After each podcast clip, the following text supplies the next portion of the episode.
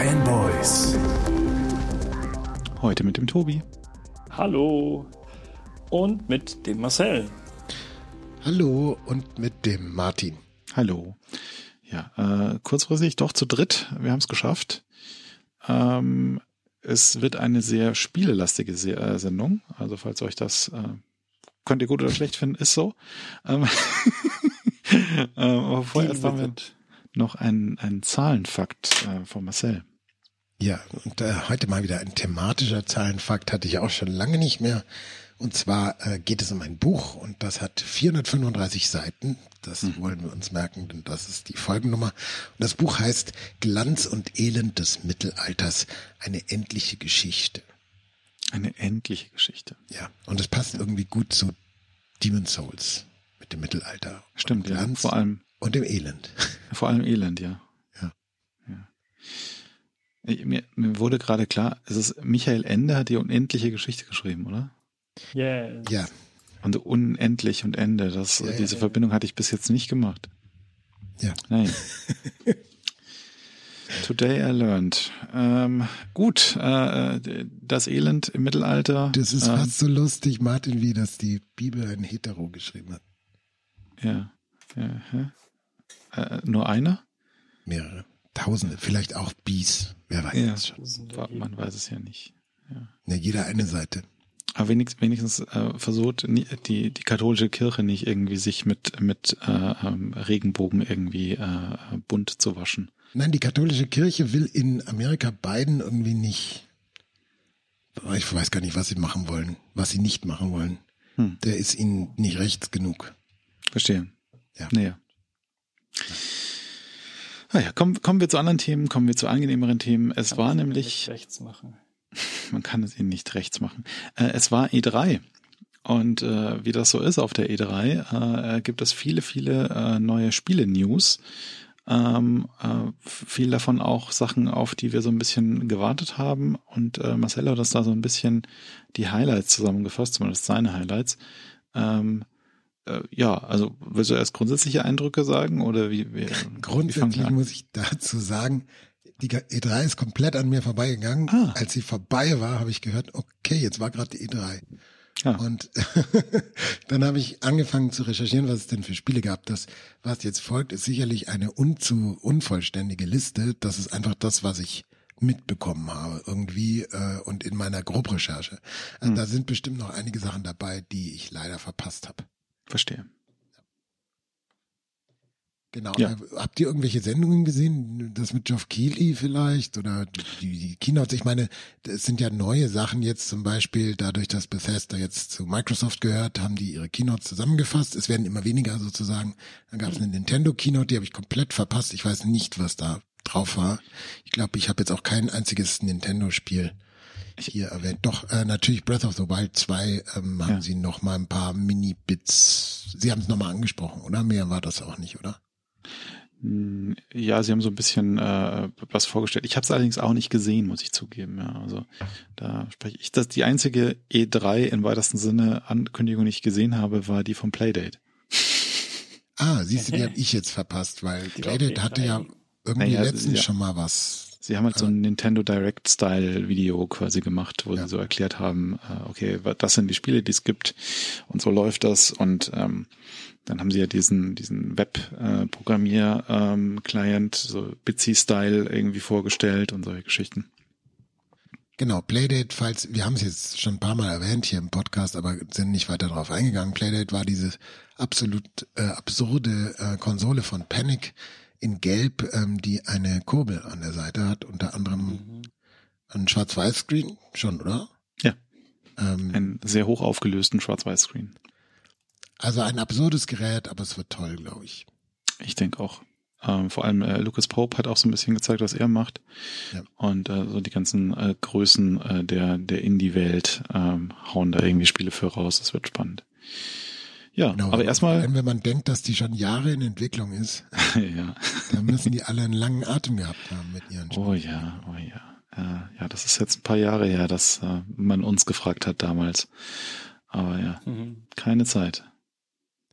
Ähm, kommen wir zu unserer E3-Agenda und du hast als erstes äh, hier äh, 12 Minutes äh, stehen.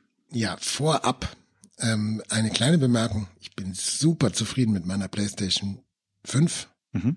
aber diese E3 steht unter der Xbox, unter dem Siegel der Xbox. Äh, äh, Sony hat ja schon länger, ähm, macht ja schon länger keine Keynotes mehr auf der äh, E3, aber das Hm. andere Problem, was noch hinzukommt und das Ganze sehr verschärft, ist, dass Sony sich irgendwie ganz, ganz viele interessante Indie-Entwickler wegschnappen hat lassen Hm. für Microsoft und vor allem auch für den, ähm, wie heißt der denn jetzt? Play Pass? Nee, wie heißt Microsoft? Game Pass. Game Pass, genau. Ähm, das heißt, das sind sozusagen Inklusivspiele, viele davon, die einfach so mitgeliefert werden und Sony guckt blöd aus der Wäsche. Hm. Ähm, also nach dem, was ich jetzt hier aufgeschrieben habe, überlege ich schon stark, ob ich nicht doch auch noch eine Series ähm, X, nein, die kleine heißt Series S, eine Series S mir holen muss für die Indies. Hm. Aber gehen wir mal ähm, in die äh, In die Indies. In die echten Titel rein. Ähm, ein Titel, der schon hier oft, oft, oft gefallen ist, war 12 Minutes. 12 Minutes ist ein Spiel, wo man eine fatale Nacht nachspielt und zwar immer und immer wieder in so einer Zeitloop ähm, und ich glaube, die, die Ereignisse beeinflussen kann und versucht, dem Abend oder dieser Nacht eine gute Wendung zu geben. Also die in diesen fatalen, schicksalshaften zwölf Minuten ist entwickelt worden von ähm, einem äh, der Entwickler, die auch damals bei The Witness mitgearbeitet haben. Deswegen kenne ich das Spiel auch Hm. und erscheint jetzt im August und zwar ähm, 19.8. Das ist nicht mehr lang hin. Ähm, dieses Jahr und zwar für Xbox und PC. Ja. Also kein Mhm. Kein PlayStation ähm, Support. Erstmal, wir können bei vielen von diesen Spielen natürlich damit rechnen, dass vielleicht in einem Jahr dann ähm, die dann doch noch auftauchen. Hm. Und das ist dieses Vogelperspektive ähm, Thriller-Game Genau. im Prinzip. Stimmt, ja, das habe ich gar nicht erwähnt. Äh, das alles ist in der Vogelperspektive, wie bei Ape Out. Ähm, aber das Konzept, ja, Zeitschleifen und so mag ich ja gerne. Ähm, Ja. Ich bin da sehr gespannt drauf. Und auch, auch bekannte Schauspieler und Schauspielerinnen. Also äh, äh, Stimmt, ja. James McAvoy, Daisy Ridley, William Dafoe. Ja. Äh, krass. Also auf jeden Fall ein äh, Titel, den man sich angucken sollte ähm, und erscheint ja auch bald. Dann äh, Somerville. Und Mhm. Somerville habe ich auch schon erwähnt hier im Podcast. Ähm, nachdem Inside erschienen ist, äh, und zwar meine ich das Spiel, nicht diese Videosache, die jetzt gerade hier so kursiert, die habe ich gar nicht gesehen. Die Comedy-Sache. Ähm, Genau, nachdem Inside erschienen ist von Playdead, hat sich das Studio ja mehr oder weniger gespalten. Also die beiden Entwickler haben sich getrennt. Ähm, einer Oh. heißt immer noch Playdead und Hm. der andere Jump Ship hat ein neues Studio äh, gegründet. Und da kommt jetzt Somerville, also mit jetzt meine ich 2022, auch ein Ding, was sich da durchzieht. Viele Sachen kommen erst nächstes Jahr. Ähm, genau, und Somerville ist, äh, habt ihr den Trailer gesehen? Lustig. Ähm, es sieht aus, als wäre es eine Fortsetzung von Inside, plus der Junge ist äh, erwachsen geworden. Ja. Und ähm, das ist ganz spannend, wenn man so anguckt, wie die Entwicklung von Limbo zu Inside war. Mhm. Ähm, und das hier, dieser Titel hier, der sieht fast aus wie so ein, oh, wir machen jetzt noch einen Teil.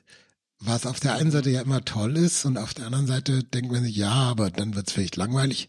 Mal sehen. Also ich bin da auch sehr gespannt, kommt aber auch erstmal nur für Xbox und PC. Ähm, ja, und wie gesagt, nächstes Jahr. Trailer haben wir verlinkt. Gut. Mhm.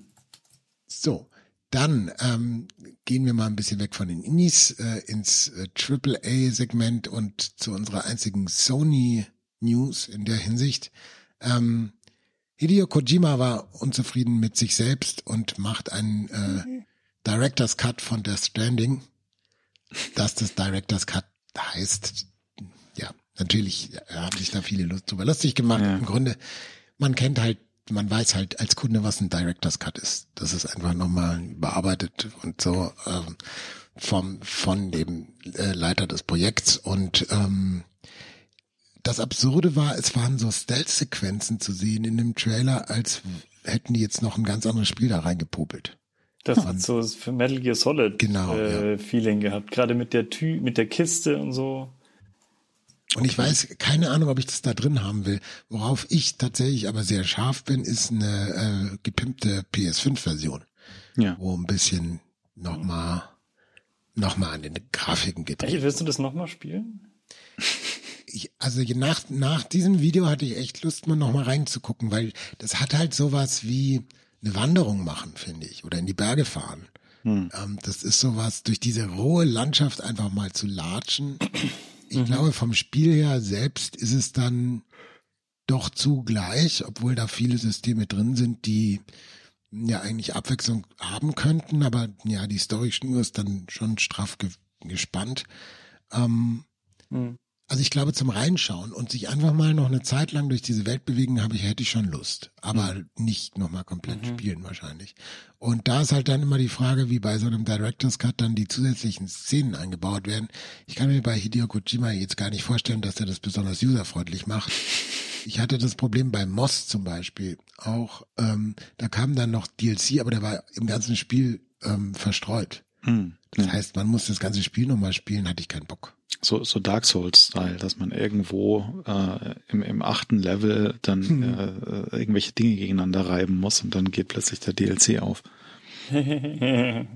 Äh, Bei Dark Souls musst du eigentlich immer nur eine Sache machen und das ist eine ziemlich einfache. Das heißt googeln. Hm. Weil selber drauf kommen auf irgendwas von diesen Sachen, pff, Ja. Aber wüsste nicht. Dark Souls auch eine, eine Überleitung gleich, äh, weil das äh, gab ja auch Neuigkeiten äh, zum neuen FromSoft-Spiel äh, namens Elden Ring. Ähm, ja. Anfang Genau. nächstes Jahre, Jahres ist es angekündigt. Mal sehen, ob das wirklich klappt. Wir Ja, es ja, gibt sogar ein Release-Date 21.01.2022. Ich nehme das mittlerweile als, das ist das erste Verschiebungsdate. ja, genau. Ähm, und man, heutzutage kann man ja bei großen Projekten immer so von zwei Verschiebungen ausgehen. Also entweder kommt es Ende 22 oder Anfang 23, würde ich sagen. Ja, ja. Ja, das Einzige, was ich äh, gehört habe, was neu sein wird, ist, dass du auch Pferde hast. Ja. Und Pferde-Combat. Ja, man, man, nachdem man jetzt lange indoktriniert würde, dass Pferde ja schlimm sind von a- allen möglichen Ja. Dark Souls und Bloodborne ähm, Teilen, kriegt man jetzt eins. Genau, und ähm, Elden Ring, der, der große Unterschied zu Dark Souls ist ja auch, dass es eine Open World sein wird. Ich kann mir überhaupt nicht vorstellen, wie sich das verträgt. Aber ja, das kann ich mir auch nicht so wirklich vorstellen, wie das, wie das werden so wird. Ja. Ähm, insgesamt, das Setting sieht ganz nett aus. Es ist halt so äh, nochmal einen Tick mehr Fantasy sozusagen. Ähm, auch so ein bisschen mit äh, nordisch, mehr, mehr nordische Sagenwelt als, als Inspiration. Ähm, und äh, es halt hier irgendwie auch äh, George R. R. Martin irgendwie consulted. Mal sehen, was das Genau, und bedeutet. der hat, der hat in einem Interview auch jetzt gesagt, dass er die Arbeit schon vor Jahren abgeschlossen hat. Also seine Arbeit.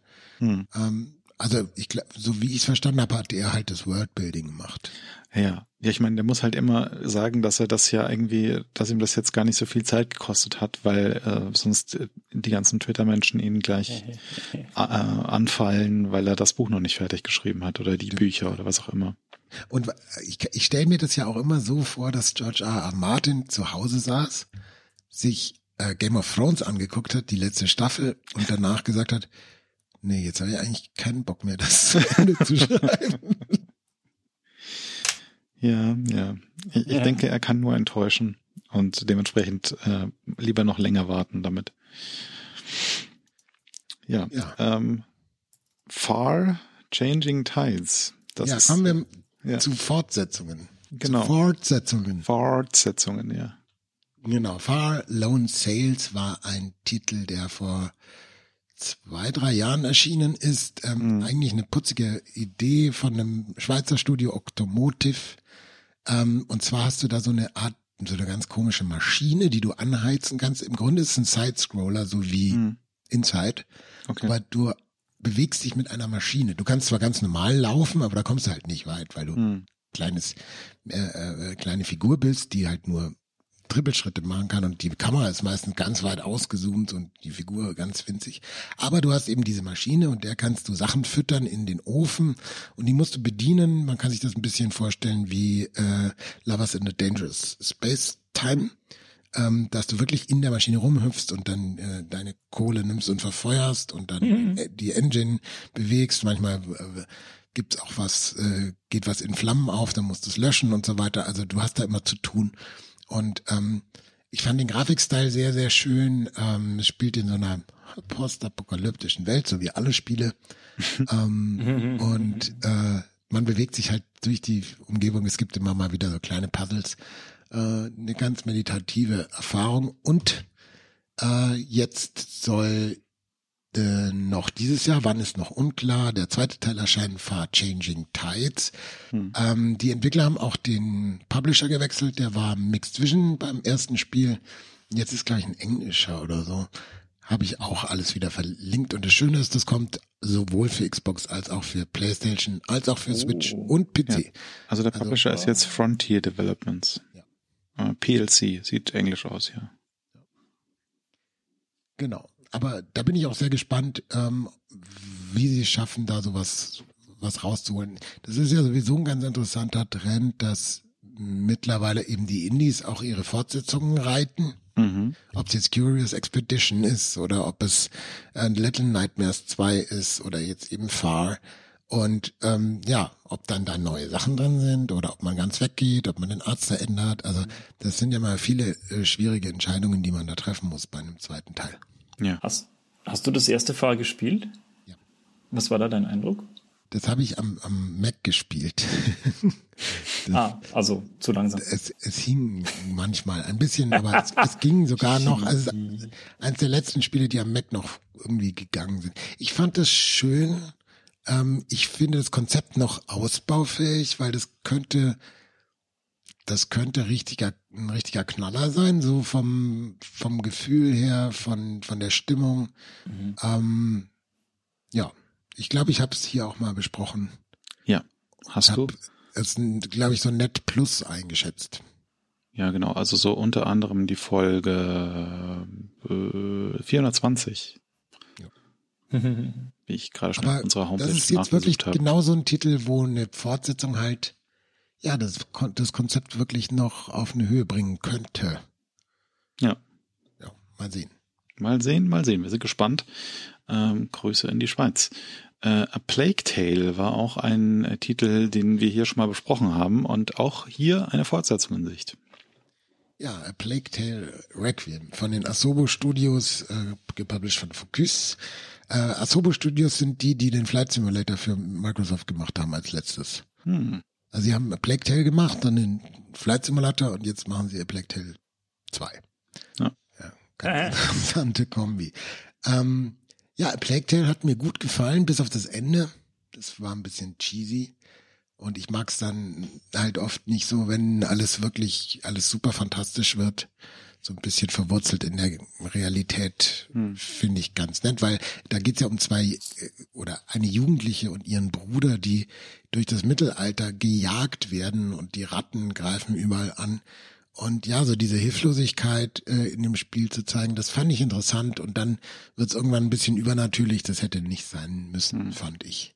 Ja, Umso schwerer Teil, wird's meines der erste Teil hieß, Der erste Teil ja. ist ja Innocence. Genau. Ja, genau. Ja, und das zweite Requiem. Requiem, das, da sind ein paar Teile übersprungen worden, oder? Ja. Zwischen spannend. Innocence und Requiem. Naja, die benutzen halt die lateinischen Begriffe, die die Leute kennen, denke ich. Ja, wahrscheinlich. ja, ich bin sehr, sehr gespannt, wo das hingeht. Also optisch ist es auf jeden Fall nochmal eine Ecke weitergegangen. Ähm, spielerisch war das ja so am Rande von Minimal-Gameplay, also eher rätsellastig und äh, nicht so nicht so ausgefeilter Kampf. Es gab sogar ein bisschen Crafting und so, aber das spielte eine untergeordnete Rolle. Und ähm, das, was mich so durchgezogen hat, war die Story und dieses Verhältnis zwischen Schwester und Bruder, was ich wirklich sehr schön fand. Und da ist halt die Frage, ob sie das ausbauen können, ob sie vielleicht an den Schwächen arbeiten können. Im Grunde gilt für Plague Tale Requiem fast das gleiche wie für Far ähm, das kann richtig glänzen oder eben auch beim zweiten Teil versagen. Aber ich bin froh, dass es einen zweiten geben wird. Tja. Und dann kommt ein Titel, auf den ich mich ganz besonders freue, äh, auch aus ganz persönlichen Gründen, weil ich nämlich ähm, ein paar Jahre, muss man schon fast sagen, äh, am Schreibtisch nebenan gearbeitet habe, wo dieses Spiel entstand. Äh, es geht um Death Trash. Kannst du auch mehr dazu sagen? Weil, also ich, ich kenne es hauptsächlich dadurch, weil es durch, durch Social Media gegeistert ist. Sehr lebhaft vor einer Woche. Ich weiß aber über das Spiel fast noch nichts, weil ich auch äh, mich nicht viel beschäftigt habe gerade.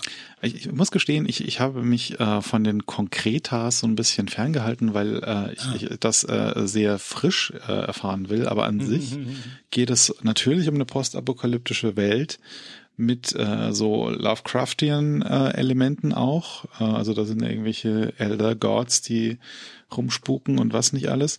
Ähm, und ähm, man, man läuft quasi so durch eine isometrische Welt und erkundet das. Es hat so ein bisschen äh, Fallout, also original Fallout äh, Vibes dahingehend auch, aber auch Cyberpunk irgendwie und ähm, äh, ja, es ist, äh, es ist eine sehr interessante bunte Mischung ähm, die ich, ähm, die, auf die ich mich sehr freue und die ich auch gerne mir angucken möchte. Dementsprechend habe ich auch versucht, mich nicht so zu spoilern.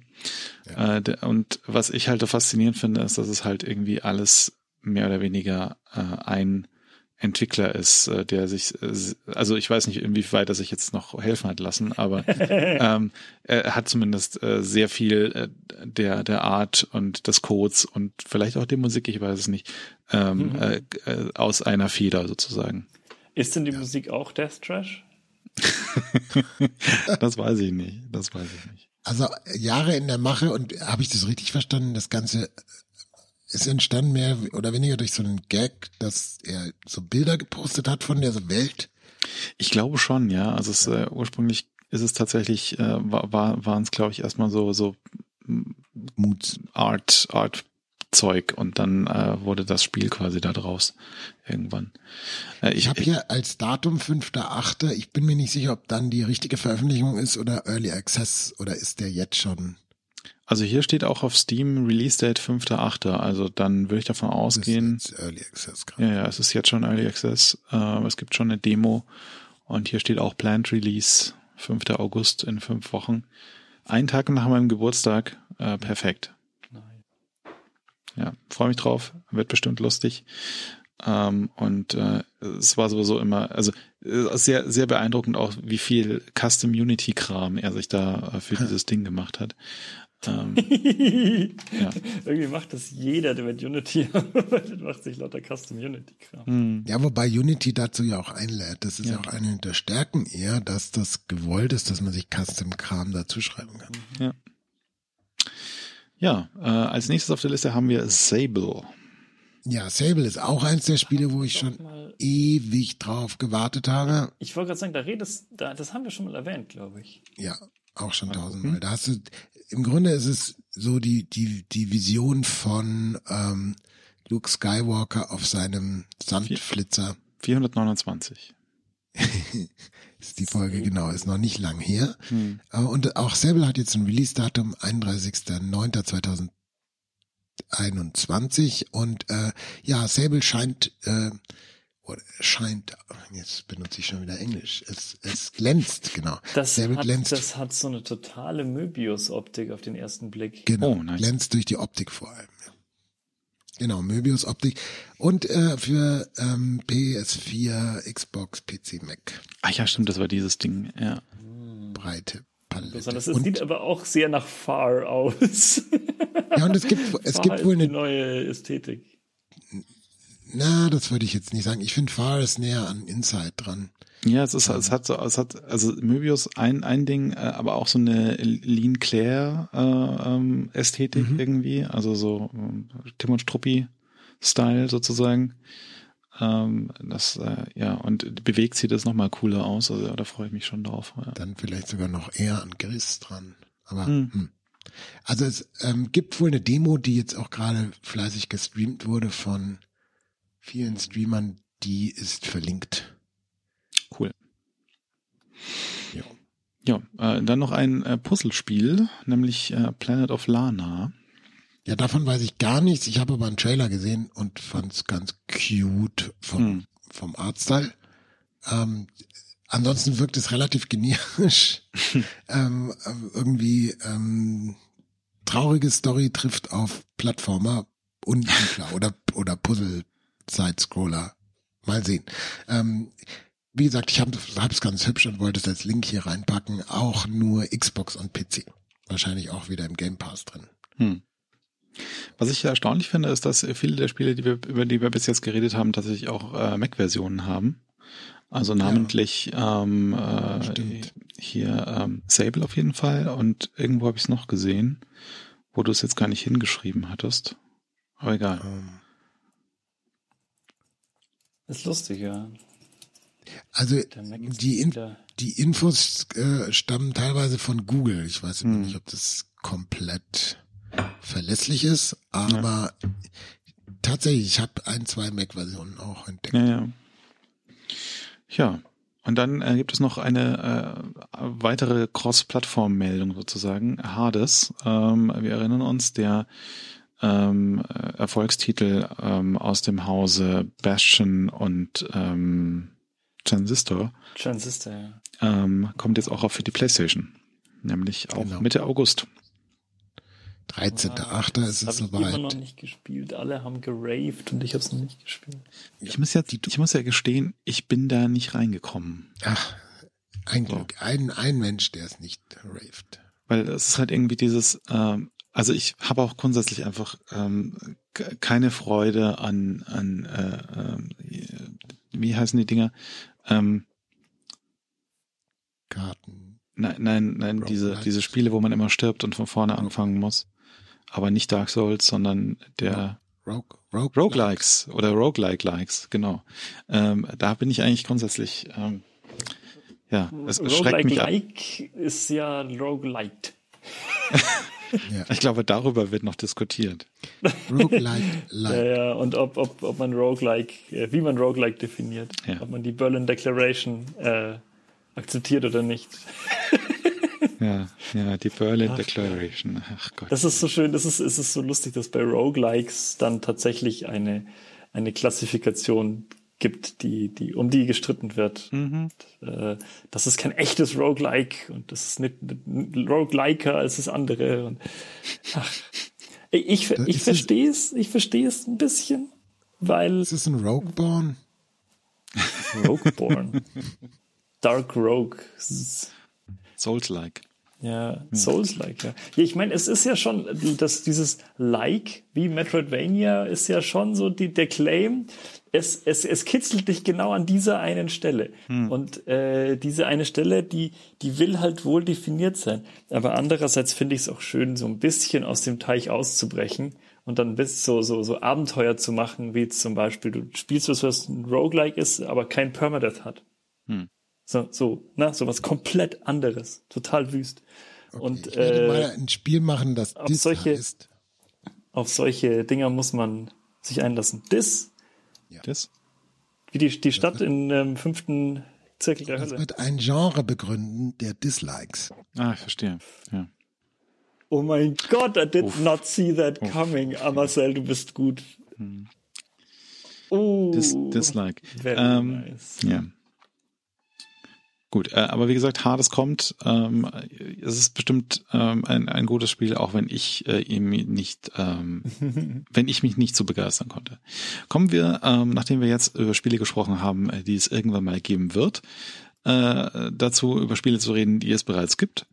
Ähm, das läutet nämlich den Konsum ein. Und wir fangen an mit was, äh, was mich äh, tatsächlich auch persönlich interessiert. Ähm, Minute of Island.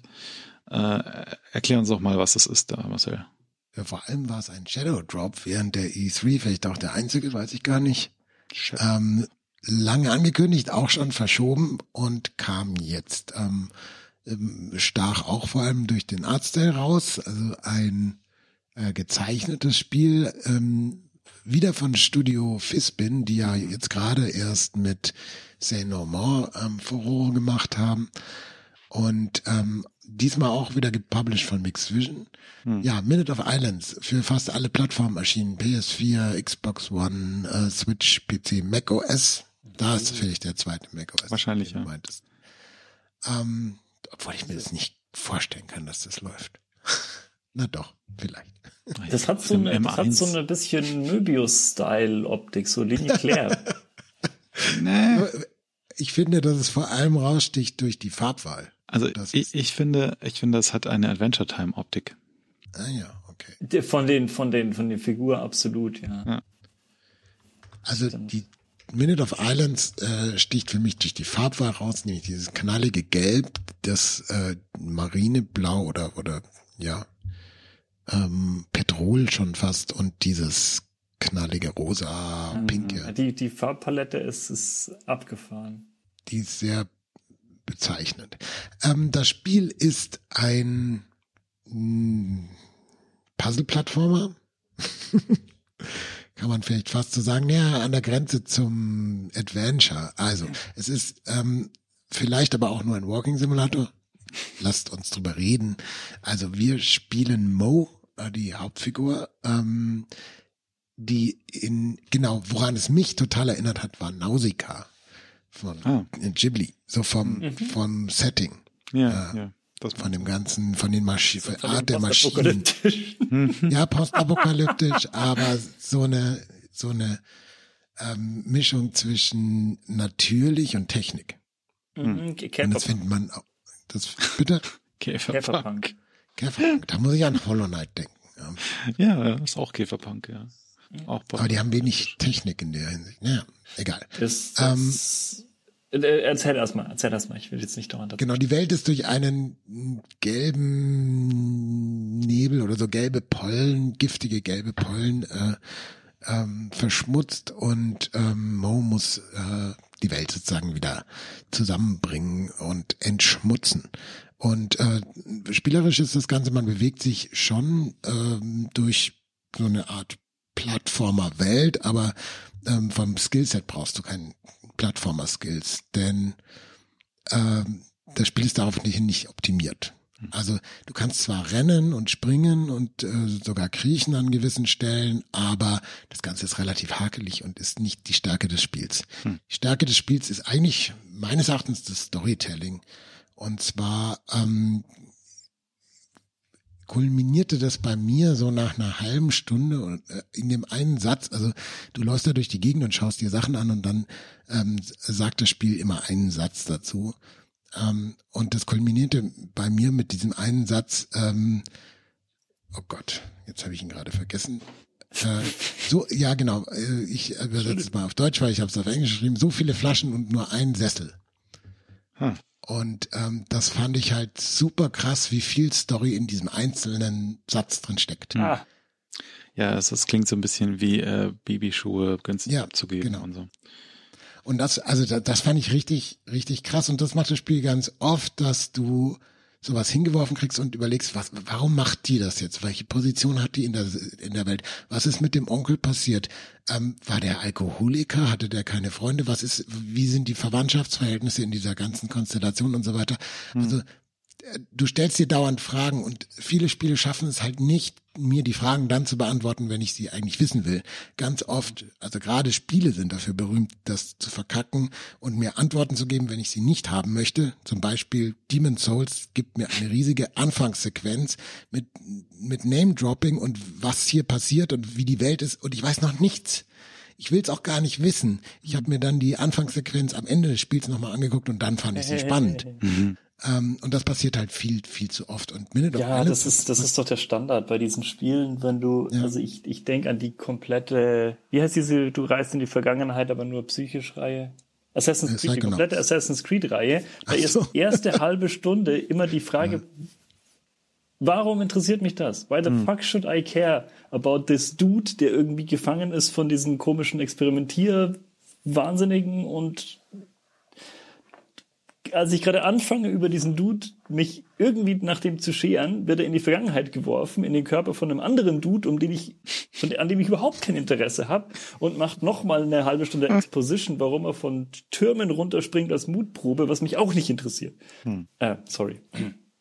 Ja, und bei Das Minute of Islands ging es mir zumindest bei dem Teil, den ich gespielt habe, ich bin jetzt in der zweiten von vier Welten, ähm, genau andersrum, sondern meine Fragen wurden genau dann beantwortet und ähm, das Schöne war, sie wurden, und das machen ja gute Geschichten ganz oft, genau in dem Augenblick auch ausge, ausgetauscht. Hm. Also die eine Frage wird beantwortet, aber sie wirft eine ganz andere, viel interessantere auf. Hm. Also ich erfahre, was passiert mit XY, aber dann kommt raus, okay, aber was ist eigentlich, warum bin ich so feindlich dem gegenüber? Sowas. Hm. In der, in, in dem Moment, wo revealed wird, dass dem geht's gut, kommt diese Verbindung dieser beiden Charaktere und ich kriege raus, ich bin dem komplett feindlich gegenüber und dann interessiert mich dies wieder. Und da, das ist tolles Story, Storytelling. Ich kann noch nicht sagen, ob das, das äh, die ganze Story durchhält. Bis zu dem Zeitpunkt, wo ich es gespielt habe, war das so. Und ähm, ja, das Ja. fand ich sehr schön. Ähm, Wenn man, wenn man mehr dazu, wenn man Ja, mehr dazu sehen will, ähm, Ah, ja. haben wir nämlich auch deinen äh, Quick Look äh, verlinkt auf YouTube. der diesmal ganz schön lang geworden ist. Einerseits das, andererseits ist es, glaube ich, das erste Mal, dass du eine Facecam auch anhast, oder? Genau, das war auch mal ein Experiment. Weil ich Ja, auch also dachte, wenn ihr oh, nicht Marcel wisst, hat eine Marcel Frisur im aussieht, Gegensatz zu mir. Dann, ich war tatsächlich beim, Jetzt beim Frisur. Friseur jetzt zum ersten Mal in der Corona-Zeit. Hm. Ähm, ganz klar muss ich aber nochmal sagen, das Spiel hat Schwächen, was die Mechaniken angeht, vor allem. Ähm, ich wünsche mir ja immer, dass man beides hinkriegt. Ja. Und mechanisch ist es jetzt nicht besonders toll. Hm. Ähm, oder spannend oder interessant oder die Puzzles. Ja. Aber Ah, kannst, der Rest äh, zieht mich gerade schon. kannst Also du, da bin ich sehr gespannt, wie es ausgeht. Gibst du, kannst du eine Altersempfehlung abgeben? Kann man das mit Kindern spielen? Naja, die, ich weiß mal wieder nicht, wie die Story sich weiterentwickelt. Ah. Hm. Ähm, das kann halt auch richtig. Das, das, ich sag's in einem Satz: Wenn du deinen Kindern äh, jeden Ghibli-Film, ohne zu wissen, was drin vorkommt, einfach so zeigen möchtest, dann kannst du auch Minute of Islands zeigen, weil du weißt nie, was da noch kommt. Das Hm. kann total Okay, dann harmlos kann ich der. Großen zeigen. Und dann kommt plötzlich was total Irres. Ja. Dann schießt der eine plötzlich mit dem Pfeil dem anderen den Kopf runter. Ja, ich habe jetzt auch äh, auf die Schnelle keine FSK-Einstufung gefunden, aber ähm, nun ja. Also ich äh, würde sagen, für ganz kleine sind vielleicht manche Darstellungen auch zu gruselig, aber ja, ja. Ich denke, ich denke, betreut kann man das schon. Im Zweifel macht man es einfach aus. Genau. So, hier, hier ist aus. Ähm, Was für ein abruptes Ende, genau. was Ich bin schon Ende. mal getreten worden, weil ich den Fernseher ausgemacht habe. Oh, wow. Ach so, Ja. ich dachte, ja, okay. Ja. Ich habe auch noch ein, ein Spiel mitgebracht tatsächlich. Ähm, und zwar, das ist auch ein bisschen traurig. Ähm, ähm, ich ich, glaube, ich, ich sprach in einem der letzten Podcasts darüber, dass hier Ratchet und Clank äh, rauskommt, der neue Teil. Und dann hatte ich mir tatsächlich auch äh, gepreloadet auf meiner Playstation und dass ich dann auch den gleich anspielen kann, wenn er rauskommt. Und just an dem Tag ähm, habe ich aber dann eine Sehnenscheidenentzündung bekommen, die ich, Ah. mit der ich immer noch kämpfe. Also, äh, Oh, da habe ich, da habe ich einen Spieletipp für dich, Okay. Martin. Ich weiß, ich weiß nicht, wie das Spiel heißt, aber wer googelt, findet es ganz bestimmt. Es gibt ein Spiel, da musst du nur blinzeln. Ach ja, ja, das habe ich auch Ja, gesehen. Ähm, da, da, das Spiel, das irgendwie, das wenn du Leben blinzelst. geht an dir ja, vorbei oder ja, so. Das muss ich auch unbedingt spielen, weil es klingt super spannend. Ja, das klingt ist super geil. Wir haben es alle gesehen, haben uns gedacht, das muss ich unbedingt Und geblinzelt spielen. und Auf weg. Gesteam vielleicht gewishlistet und dann weg. Ne, es gab von, von Jacob, wie heißt er gleich, auf YouTube, der so lange äh, ähm, Videos über Spiele macht mit viel Ja, genau. ähm, Geller. Deep Before Thoughts. your eyes. Before Your Eyes. Genau. Da gab es Genau. ein Video. Ja, aber äh, zurück zu Ratchet und Clank. Ähm, ähm, ich, ich will sagen, äh, ich habe dann tatsächlich unter Schmerzen ähm, so die erste halbe Stunde mir angeguckt und Literally. literally ähm, und äh, seitdem habe ich ja leider nicht weiterspielen können. Was ich in der Tat ziemlich bereue oder was ich schade finde, ähm, weil es ist halt wirklich ähm, es ist krass. Also der, die Grafik, die einem da entgegenspringt, ähm, man ich hatte mehrfach die, die Situation, dass ich nie wusste, ist das jetzt noch Zwischensequenz oder nicht. Ähm, und auch so, es ist einfach overwhelming, irgendwie, aber, aber positiv overwhelming. Also es, es passiert unfassbar viel auf diesem Bildschirm. Man, man ist da mittendrin. Es ist im Prinzip ein Pixar-Film zum Spielen. Und ja, also es, ich, ich war echt überfordert so mit den, mit den, mit den Sinneseindrücken, ähm, äh, gerade bei, ähm, am Anfang. Und äh, ja, ich, ich freue mich drauf, wenn ich dann äh, wieder wieder Daumen habe, die gut funktionieren, weil ähm, das ähm, wird, glaube ich, eine eine schöne äh, Herausforderung und auch ansonsten soll das Spiel ja viel richtig machen. Aber so allein äh, die PS5-Grafik, die einem da entgegenspringt, äh, die ist schon echt beeindruckend. Ja, der Vorgänger ist, glaube ich, jetzt auch in diese äh, PlayStation Collection gewandert. Genau, also genau. Den hatte ich, 5. den hatte ich auch ein paar Tage davor noch angespielt. Ähm, Plus. Es sieht natürlich auch gut aus, aber ähm, das ist halt echt, da haben sie noch mal eine Schippe draufgelegt. Aber es gibt noch nicht so viel richtige PS5-Titel, oder? Nee, nee. Umso, umso beeindruckender, wenn du dann mal einen in, in live siehst, sozusagen. Ja. Ja, ähm, dazu später mehr in einem Nachklapp einer folgenden Folge, einer, einer zukünftigen Folge. Äh, jetzt kommt es allerdings dazu, dass äh, der Nachklapp dieser Folge äh, aufklappt. Ähm, wir fangen an mit American Gods. Ja, ähm, aufgeklappt ist ein gutes, gutes Stichwort für den nächsten Programmpunkt auch. Aber erstmal zugeklappt habe ich die Geschichte von American Gods. Wie du äh, richtig bemerkt hast letztes Mal, ist es nach der dritten Staffel noch nicht verlängert worden. Äh, sucht jetzt diffus irgendwie ein neues Zuhause, so wie es diese Serien, die abgesetzt wurden, halt immer tun. Äh, wird also wahrscheinlich nie, nie zu Ende gehen. Ähm, ich habe es geliebt. Ich habe es geliebt. Man muss es äh, ein bisschen aktiv lieben. Es hat so seine Quirks, aber ich fand es ganz großartig. Ich liebe einfach diese dieses Ding von von Gaiman und Pratchett, dass Götter existieren dadurch, dass man an sie glaubt und Menschen Menschen erschaffen Götter durch da, dadurch, dass sie glauben und geben ihnen dadurch äh, Macht. Ähm, ja, ich will nicht spoilern. Ähm, ich bin, ich wundere mich etwas, wo die letzte Staffel aufhört. Es ist ein großartiger Punkt, um eine Staffel zu enden. Aber ähm, da ist nicht mehr genug Buch übrig danach für eine ganze Staffel. Hm. Also das, wie man das verfilmen will, weiß ich nicht. Good luck. Ähm, ich fand es großartig. Und das Interessante ist, und das ist auch meine Empfehlung für alle, schaut euch American Gods an, als wäre die dritte Staffel die letzte Staffel. Dann ist es am Ende ein ganz unglaublich düsteres und arschiges und schlechtes, böses Ende. und dann lest euch das Buch durch. American Gods von Neil Gaiman.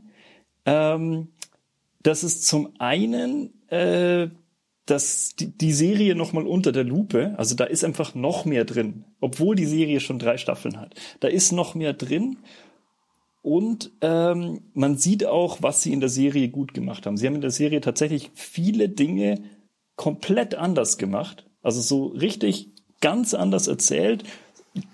Die Serie funktioniert so viel besser, weil du sie halt in Häppchen konsumierst und ein Buch, das hast du halt da kannst du dir einfach so eine Länge leisten, wo du einfach, äh, okay, jetzt ist dieser Typ in diesem Dorf, jetzt ist der halt erstmal in diesem Dorf, 200 Seiten lang und hängt da ab. In der Serie schwer, schwierig. Und andere Sachen sind äh, in der Serie ein bisschen expliziter rausgestellt. Ich finde es beides echt super gemacht. Also man kann der, der Serie da keinen Vorwurf machen. Ähm, die macht Dinge anders kann man nicht sagen, ob besser oder schlechter.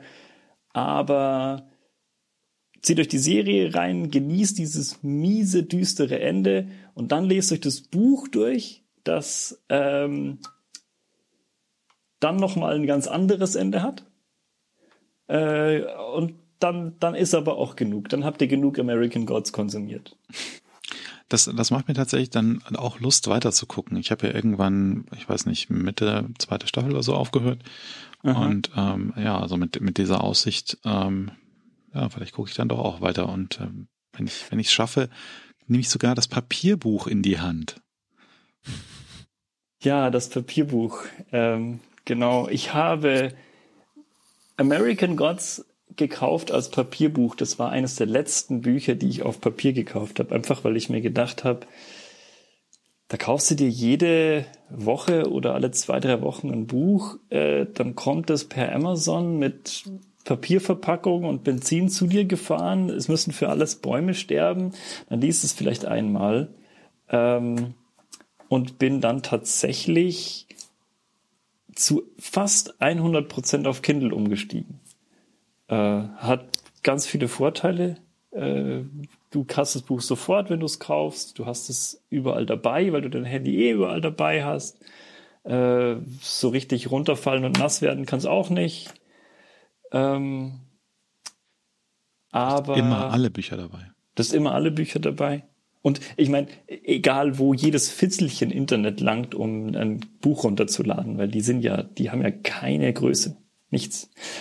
Ähm, ich habe ein bisschen Angst, was passiert, wenn Amazon dann irgendwann mal, äh, wenn das, das Amazon DRM mir irgendwann mal meine, meine Bücher wegnimmt, weil das, das wird passieren. Die Frage ist nur, bin ich dann vielleicht eher 80 und es ist mir wurscht oder nicht? Äh, das stört mich ein bisschen, aber auch nicht bei allen Büchern. So wie es mich auch nicht stört, dass ich ein paar Bücher nicht mehr finde. Aber dieses haptische Erlebnis und auch das, das Geruchserlebnis von so einem Buch und überhaupt ein Buch in der Hand zu haben und sich damit hinzusetzen. Ah, das habe ich vermisst. Das habe ich echt vermisst. Und ich habe da noch keine gute Lösung für mich selber gefunden. Weil ich will nicht Bücher einfach mal so papierisch kaufen, weil das kann ja auch schlecht sein. Ich will aber auch nicht sagen, okay, dieses Buch findest du toll auf Kindle, das kaufst du jetzt nochmal auf Papier, weil dann muss ich es ja zweimal zahlen. Das möchte ich nicht. Ja. Und du, du liest deine Kindle-Bücher wirklich auf dem iPhone? Ja. Oh, krass. Ich habe die Schrift recht groß gestellt und hm. äh, manchmal, das ist, wir sind ja unter uns, das kann ich ja äh, zugeben, manchmal liege ich dann ohne Brille, mein Kopf auf dem Kopfkissen und direkt unter meinem Auge das, das iPhone. Und äh, so, so lese ich dann noch eine halbe Stunde, bevor ich einschlafe. Mhm. Ich frage mich da immer, ob das ein bisschen auch an jetzt speziell unserem Alter liegt, ähm, weil als ich klein war oder äh, noch als Jugendlicher waren halt Bücher auch total wertvoll. Also den Text da zu kriegen, den man da drin lesen kann. Ähm, ja, es war halt dann schon immer so Taschengeld oder oder jemanden bitten, kauf mir mal das Buch. Und jetzt ist das alles so über, Überfluss und äh, ja, ich frage mich halt, ob das zusammenhängt mit diesem Papiererlebnis, dass dass ich dieses Gefühl dir deswegen auch in das Objekt rein projiziere. Ja. Aber weil, wenn ich mir jetzt ein gedrucktes Buch kaufe, dann ist diese Verbindung irgendwie für mich nicht mehr da. Also ich, ich halte es dann in der Hand und dann ist es aber, äh, ja, wie lästig. Bei, bei mir war das nie kohlemäßig, aber immer so diese, die, die Faulheit. Du musst aus dem Haus und du musst dann irgendwo vorbeifahren und gucken, ob sie schon den neuen Pratchett haben. Hm. Und ich meine, irgendwann habe ich mir den halt auf Amazon geklickt, weil Zeit. Ja, ja, aber du musstest halt erstmal richtig was investieren, um da ranzukommen. Egal, selbst wenn du in die Bücherei gefahren bist, bloß, musstest du halt erstmal in die Bücherei fahren, da dann was aussuchen, dann hast du die, die Schätze mitgenommen, weil, ähm, um wieder in die Bücherei zu fahren, ist es ja schon anstrengend, weil das muss man ja irgendwie organisieren. Ähm, und deswegen war halt so ein physisches Buch was Wertvolles. Man hat ja, ein anderes Verhältnis dazu, ja. Ja, es ist auch, also mit CDs ist ja ein ähnliche, also Musik äh, haben ja eine ähnliche Entwicklung durchgemacht. Ähm, da, da hatte man auch äh, das Artefakt, man, man schrieb dem Artefakt irgendwie einen Wert zu, den man heute Downloads mhm. äh, oder Streams äh, irgendwie schwerlich äh, äh angedeihen lässt. Das Wobei ist bei interessant. Bei CDs ist es ja noch wüster, weil äh, so dieses Konzept von ein Album, das Songs in mhm. einer vorgeschriebenen Reihenfolge arrangiert hat, das ist ja jetzt fast weg. Das, das, äh, du hast einfach Songs und mhm. du kaufst dir einzelne Songs und manchmal, wenn du äh, ja, ja, wenn Jonathan Colton ein neues. Album rausbringt, dann kaufst du dir das ganze Album, hörst es von Anfang bis Ende. Aber äh, sonst. Ich denke, der Normalfall du, ist einfach, du dass es nicht mehr mehr Songs. Dass es einfach in deinem Streaming-Service ist und du einfach die streamst, wo, wo irgendwie die Sternchen daneben sind, weil die alle gut finden. Aber das Lustige, Tobi, ist dabei ja, dass es sich bei Serien genau andersrum verhält. Weil als wir klein waren, hat das ZDF die Serien einfach in irgendeiner Reihenfolge ja. gesendet. Stimmt. Ja, manchmal in der falschen Reihenfolge. Mhm. Ja. nun ja, nun denn. Ähm, wir, wir vermissen unsere Kindheit ähm, und ähm, ja, werden alt. Werden nicht mehr jünger. Ähm, kommen wir zum ähm, zu einem meiner äh, Spiele-Highlights äh, des letzten man muss fast ja sagen Jahrzehnt. Ähm, ach, stimmt immer noch nicht gemacht. Oh je. If on a Winter's Night for Travelers. Ja, ich bin jetzt in den Genuss gekommen, es zu spielen, denn es trug sich zu, dass ich einen PC besitze jetzt. Mhm. Oh. Und zwar den günstigsten, den man irgendwie haben kann. Also, naja, gut, aber man kann es ja auch auf dem Mac spielen nach wie vor. So also. Laptop, ja, aber dadurch, dass mein Mac, als ich es das letzte Mal in, äh, installiert hatte, danach Unity nicht mehr funktioniert hat also. und es hat wahrscheinlich nicht mal was miteinander hm. zu tun. Aber das war es mir nicht wert, es nochmal zu probieren. Hm. Deswegen habe ich es nicht am Mac weitergespielt, sondern an diesem PC, der wahrscheinlich kein anderes Spiel überhaupt laufen lassen kann. Ja, und habe es aber auch durchgespielt. Ähm, mhm. Und muss sagen, ja, super stimmungsvolles Teil. Ähm, ich war ein bisschen überrascht, dass die Puzzles dann doch so konventionell und teilweise sogar nervig waren. Aber, ja, aber ja. das Optische und die Story und so hat es auf jeden Fall wettgemacht, fand ich. Wobei, also also welche Puzzles konkret, also wir können ja so ein bisschen, ähm, wir müssen ja nicht alles spoilern, aber du kannst ja zumindest grob sagen, in welcher Episode dich Puzzles genervt haben. Eigentlich alle. Eigentlich alle, okay. Also da war jetzt wirklich nichts, wo ich gesagt habe, oh geil, ein Puzzle. Weil das war halt, ähm, ja, du brauchst das, das, das und das. Und das sage ich dir jetzt in dem Text, der halt jetzt hier vorbeiscrollt. Und du kannst dir entweder aufschreiben, dann ist es trivial, oder du schreibst es dir nicht auf, dann musst du den Text fünfmal angucken. Hm. Ähm, Ja, ich fand halt also so Sachen wie, ähm, äh, also es, es gibt diese eine Stelle, wo man, wo man äh, Musikstücke abspielen muss in einer gewissen Reihenfolge. Ähm, und das fand ich halt äh, gut eingebettet sozusagen in die Story. Ja, also ähm, und also diese Art von von Puzzle, wo wo du quasi Dinge mit Dingen verbinden musst, ähm, fand finde ich eigentlich ganz ganz ganz nett. So. Warte mal, war das auf dem Plattenspieler? Genau. Oh, das habe ich nicht. Ich habe einfach zufällig geklickt. ja, hast du Glück gehabt. Die Musik, was mir gerade passend. Da, da gab es ein. Okay, da muss ich ja fast noch mal gucken, was der Hinweis war, in welcher Reihenfolge ich die spielen muss. Ja, ähm, wir können ja, also wir wollen ja Tobi auch nicht spoilern, aber ich, ich, ich schreibe dir nachher aber der. Nee, also was auf jeden Fall wirklich funktioniert hat und gerade diese mittlere Episode hm. ähm, war die diese ganze Stimmung an dem Ganzen oh, ja. und was ist da passiert und ja, und die ganze Tragik der, der Stories auch. Also ja. das, das fand ich schon sehr toll. Ja, definitiv. Also die, die mittlere Episode, ähm, äh, The Vanishing of äh, Dingsbums heißt sie, glaube ich, äh, die ist definitiv die, die mir am, am ersten auch im Gedächtnis geblieben ist. Aber es gab ein bisschen halt auch Pixel-Hunting. Also jetzt so, so Sachen, wo hm. ich eher sage, das sind jetzt Dinge, die ich nicht unbedingt brauche. Aber ja. Gut. Und, die, Und die, auch die vierte Episode fand ich super. Ja. Wenn du weißt, was ich meine. Äh, ich weiß, was du meinst, ja. Oh Mann, ich, ich spiele das oh, bald. Überhaupt. Dann machen wir eine Spoilerific-Episode. Überhaupt. Eines der großartigsten Dinge an diesem Teil, und das gilt auch für das nächste Spiel, über das ich sprechen werde, ist, dass die äh, Rule of Three gebrochen wurde. Ja. Weil es natürlich eine Rule of Four ist in dem ja. Spiel. Aber äh, was ich übrigens äh, am allerschlimmsten finde in diesem äh, Spiel ist, ist, also ich fand es faszinierend, wie, wie sehr mich, mich eine Szene in diesem Spiel mitgenommen habe, die eigentlich gar nicht gezeigt wird. So, ich sag nur die Katze. Ja, ja. Ja. Ja. Aber, Ja, aber ja, ja. Oh no. Und das ist schön und es ergibt dann alles irgendwie Sinn. Und ähm, bei mir war es tatsächlich die Zeitung, hm, die ich dann viermal lesen musste. Und das hat mir nicht so gut getan, die viermal lesen zu müssen. Weil es ist irgendwie, also dein Kopf wird mit, du, dein Kopf spielt halt mit. Und deswegen funktioniert das Spiel auch auf einem Rechner, der hm. gerade mal irgendwie die Leistung eines Amigas hat.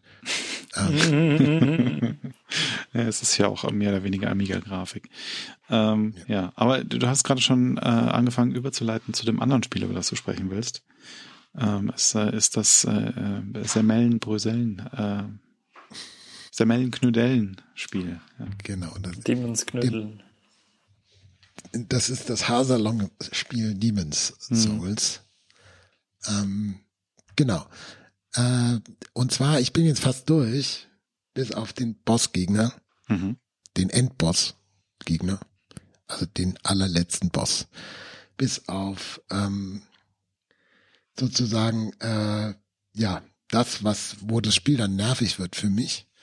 Ähm, ja, ich, ich fand es super, super nice und super schön und lange nicht so schwer, wie ich mir ein Soul-Spiel vorgestellt habe. Mhm. Also, und damit meine ich nicht, es ist natürlich schwer, aber es ist halt machbar. Ich hatte Mhm. äh, bis jetzt zum Endgegner und da denke ich mir fast, oh Gott, will ich das wirklich überhaupt noch? Ähm, dachte ich mir nie, das werde ich nicht schaffen. Und das ist für mich so, dass, oder ich habe keinen Bock mehr, das zu schaffen. Hm. Sondern das war immer dieses, ja, wenn ich jetzt einfach dabei bleibe und hier, hier mache, ähm, dann schaffe ich schon.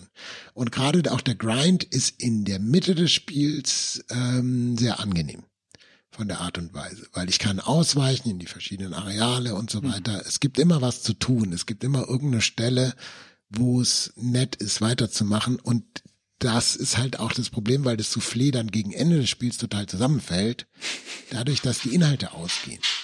Es bleibt halt nur noch das absolut Schwierigste übrig. Das ist das gleiche Problem wie bei Hollow Knight. Also überhaupt diese ganzen Parallelen zu Hollow Knight, das sind wirklich verrückt, finde ich. Ähm, also bis zu Storysträngen und so. Ähm, ja, und äh, dann am Ende bleibt halt nur noch das Allerschwerste und das ganz Schlimme ist, dass das Spiel sich den Grind irgendwann in der zweiten Hälfte, jetzt wollte ich gerade sagen in der dritten Hälfte, also gegen Ende die kaputt macht, Threes, bitte. Ja. kaputt macht, weil es ein, es gibt ein, eine Area, wo du exponentiell mehr, völlig falsche Nutzung des Wortes exponentiell, aber wir wissen ja alle heutzutage, was es Die, die bedeutet. Nutzung des Wortes ist exponentiell schlecht. ja.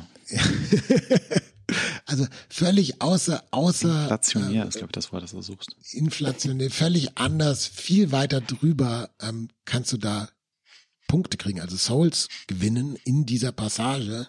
Und das ist so viel mehr, dass es sich nie wieder lohnt, dass du irgendwo anders grindest.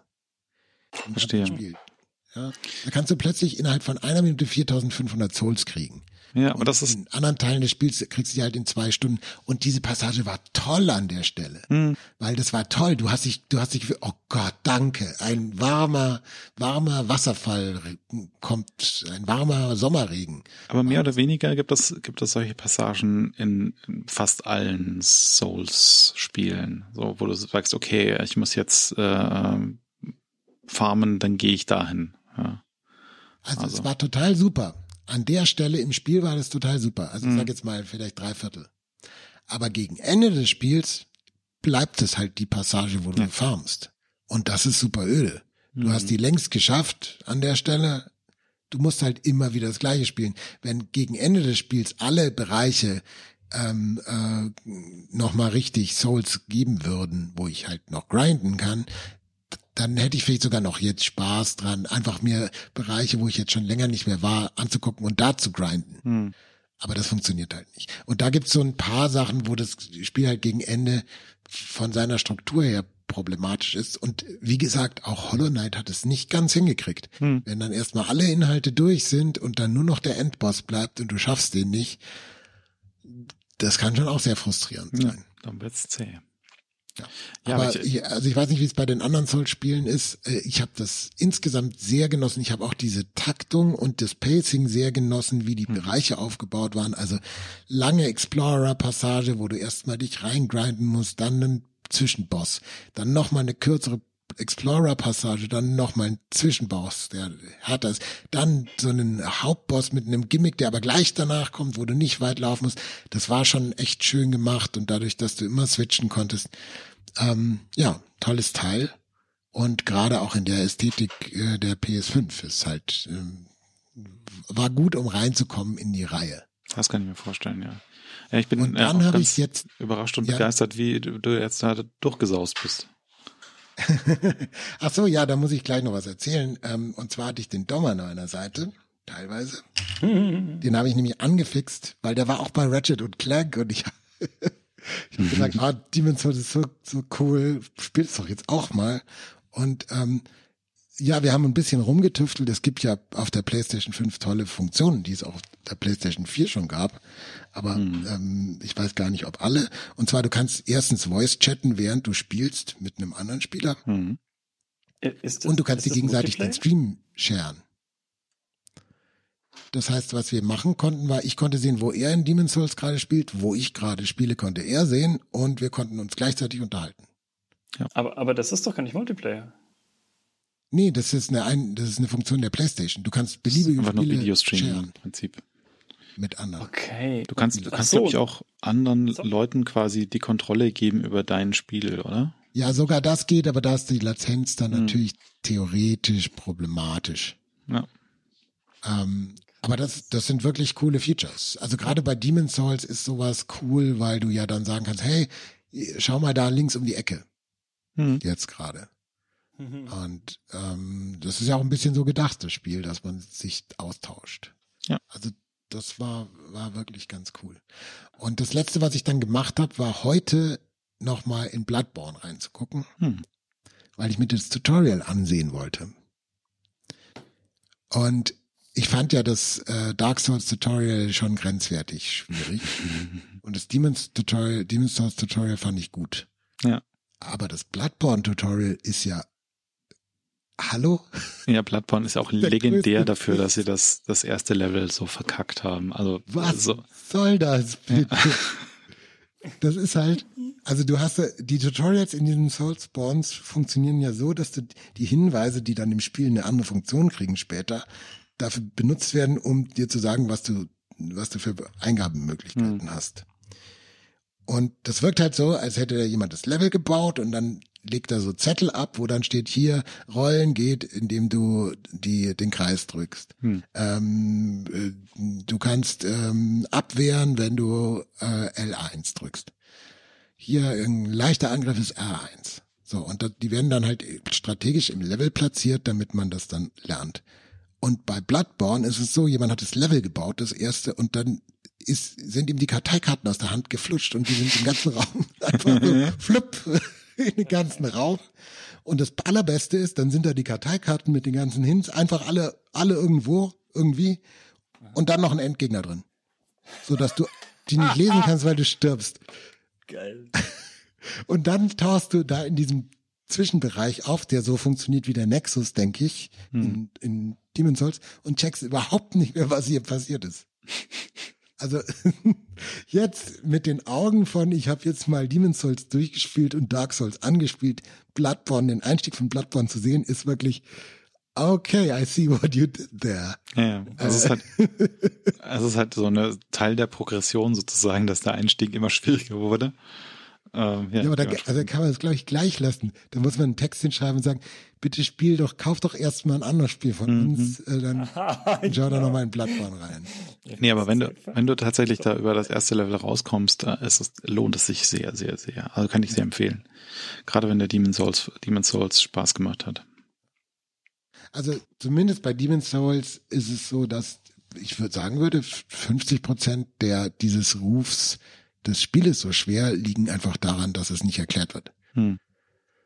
Das heißt, ähm, man sollte auch großzügig das Internet verwenden, weil der Spaß wird dadurch nicht, nicht schlecht, dass man die Grundprinzipien des Spiels äh, nee, versteht. meines Erachtens bei allen äh, äh FromSoft-Titeln so, dass ja. äh, also Wiki sollte man halt einfach mitlesen immer.